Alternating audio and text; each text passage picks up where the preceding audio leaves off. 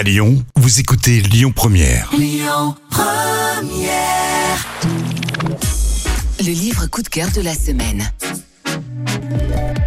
Nous avons le plaisir d'accueillir aujourd'hui l'écrivain français le plus lu dans le monde. Tout le monde se souvient de son premier best-seller publié en 2000 aux éditions Robert Laffont, adapté ensuite au cinéma en 2005 par les studios DreamWorks. Depuis Et si c'était vrai, plus de 20 autres romans traduits en 50 langues ont été publiés avec toujours autant de succès.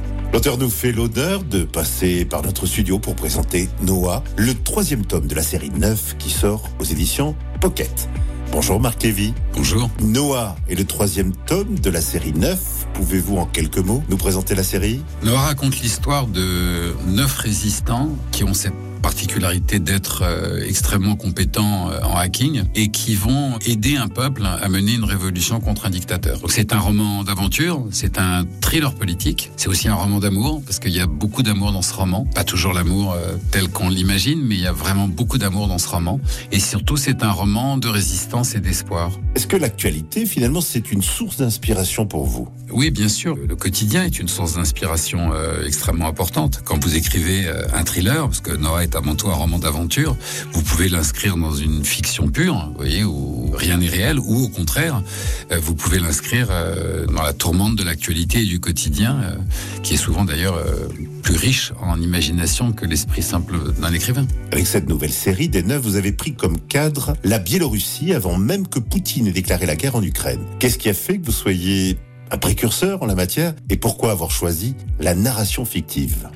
Et parce que le, si justement, si vous vous intéressez à l'actualité et si vous suivez, euh, je dirais, les grands mouvements de corruption à travers le monde, euh, vous voyez se dessiner à un moment donné un plan.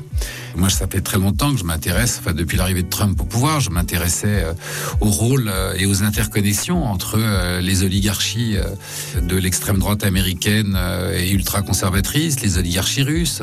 Et j'ai très vite découvert, comme d'autres grands reporters qui s'intéressaient au même sujet, le plan de Poutine, qui était un plan qui consistait à affaiblir l'Europe pour pouvoir ensuite en envahir une partie et reconstituer son grand empire russe. Marc Lévy, un dernier mot sur votre travail avec le réalisateur Costa Gavras qui adapte en série votre trilogie.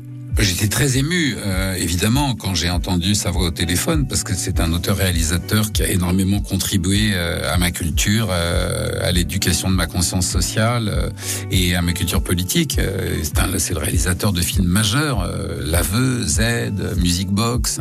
Quand on écrit des romans ou quand on fait des films, il y a une seule chose en fait qui vous motive, c'est l'humanité, c'est l'amour de ça, c'est l'amour de la liberté.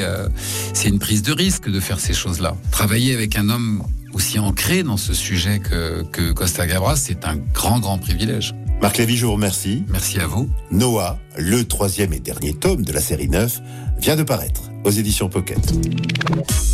C'était le livre coup de cœur de la semaine.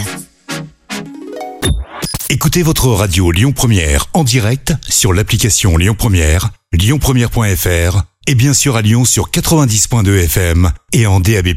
Lyon Première